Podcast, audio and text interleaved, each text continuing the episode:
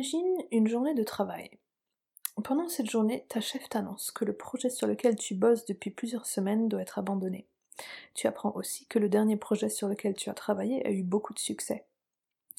Alors, quelle information va avoir le plus d'impact sur toi? Si tu es comme la plupart d'entre nous, ça va être l'info la plus négative. Elle va te rester dans l'esprit. Et si tu la laisses faire, elle va te plomber le moral. Et non, ce n'est pas une preuve de ton mauvais caractère, c'est juste comme ça que notre cerveau est fait. C'est un phénomène qui s'appelle le biais de négativité. C'est une tendance que toi et moi, en tant qu'être humain, on a de donner plus d'importance et plus de poids aux informations négatives qu'on reçoit, même si rationnellement, elle est de même importance qu'une autre information plus positive. Alors pourquoi est-ce qu'on a cette tendance? D'où elle vient exactement? Et plus important, est-ce qu'on peut y faire quelque chose?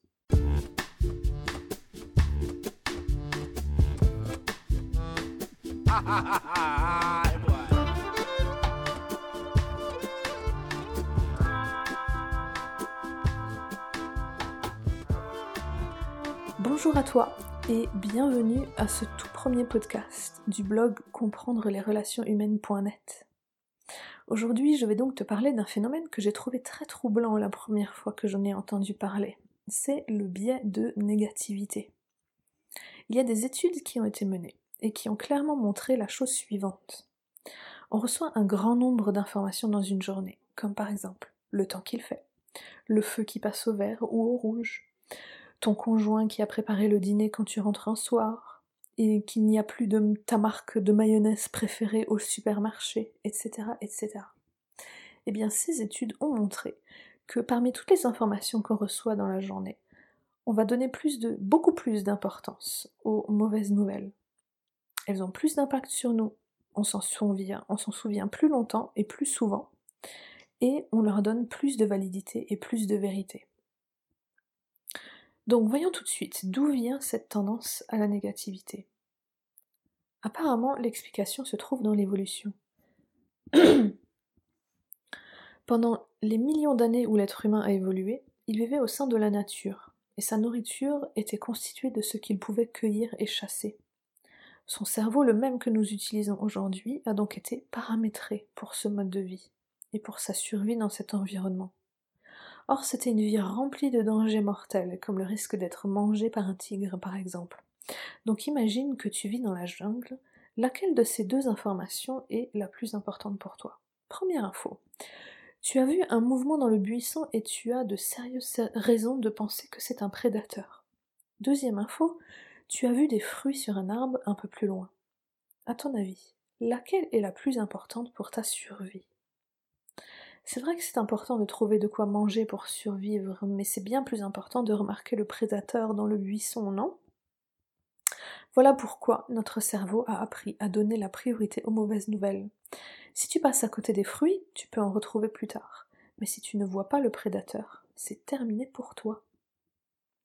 Mais tu vas me demander, qu'est-ce que ça a à voir avec ma vie d'aujourd'hui?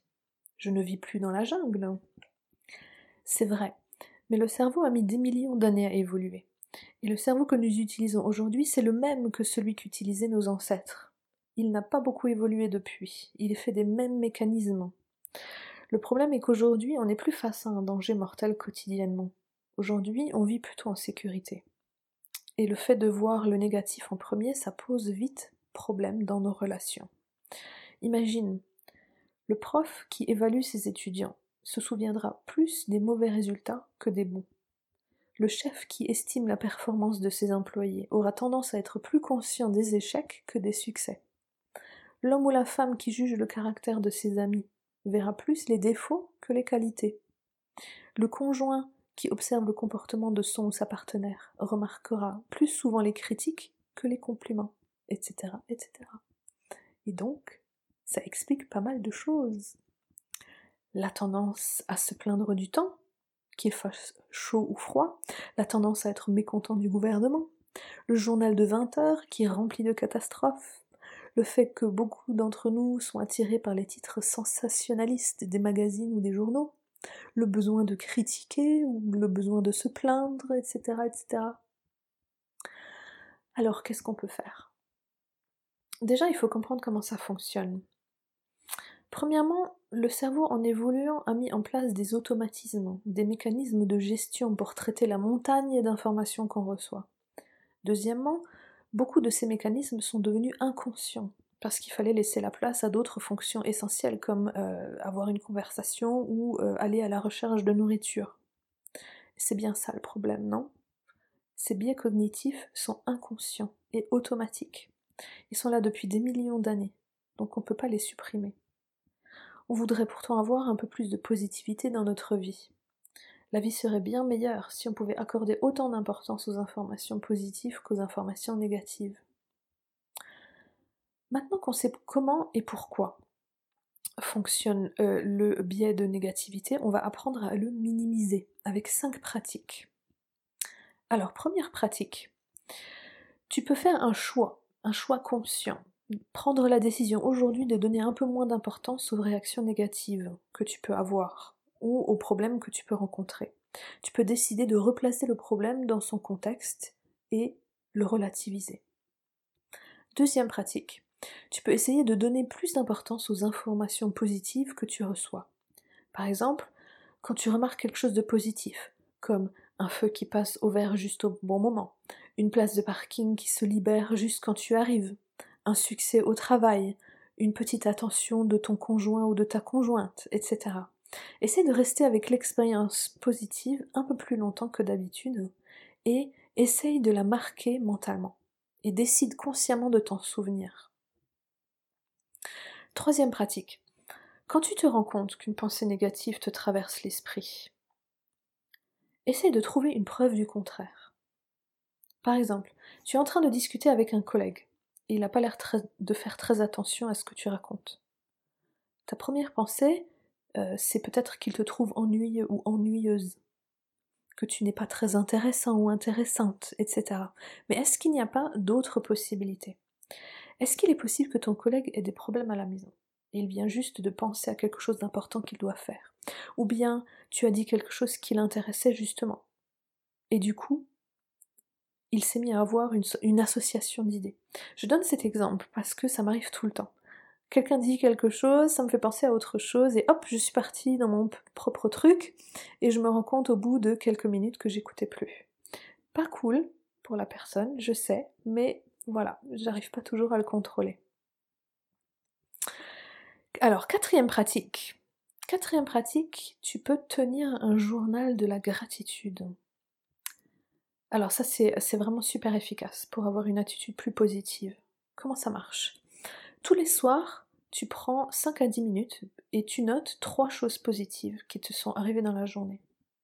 Du coup, tu vas te coucher avec du positif dans la tête et euh, tu, as, plus de chances de te réveiller euh, de bonne humeur. Et finalement, cinquième pratique, tu peux garder une boîte de bons souvenirs alors on a vu à la euh, deuxième pratique, euh, c'était de rester un peu plus longtemps avec les bonnes expériences. La quatrième pratique, c'était le fait de tenir un journal de la gratitude.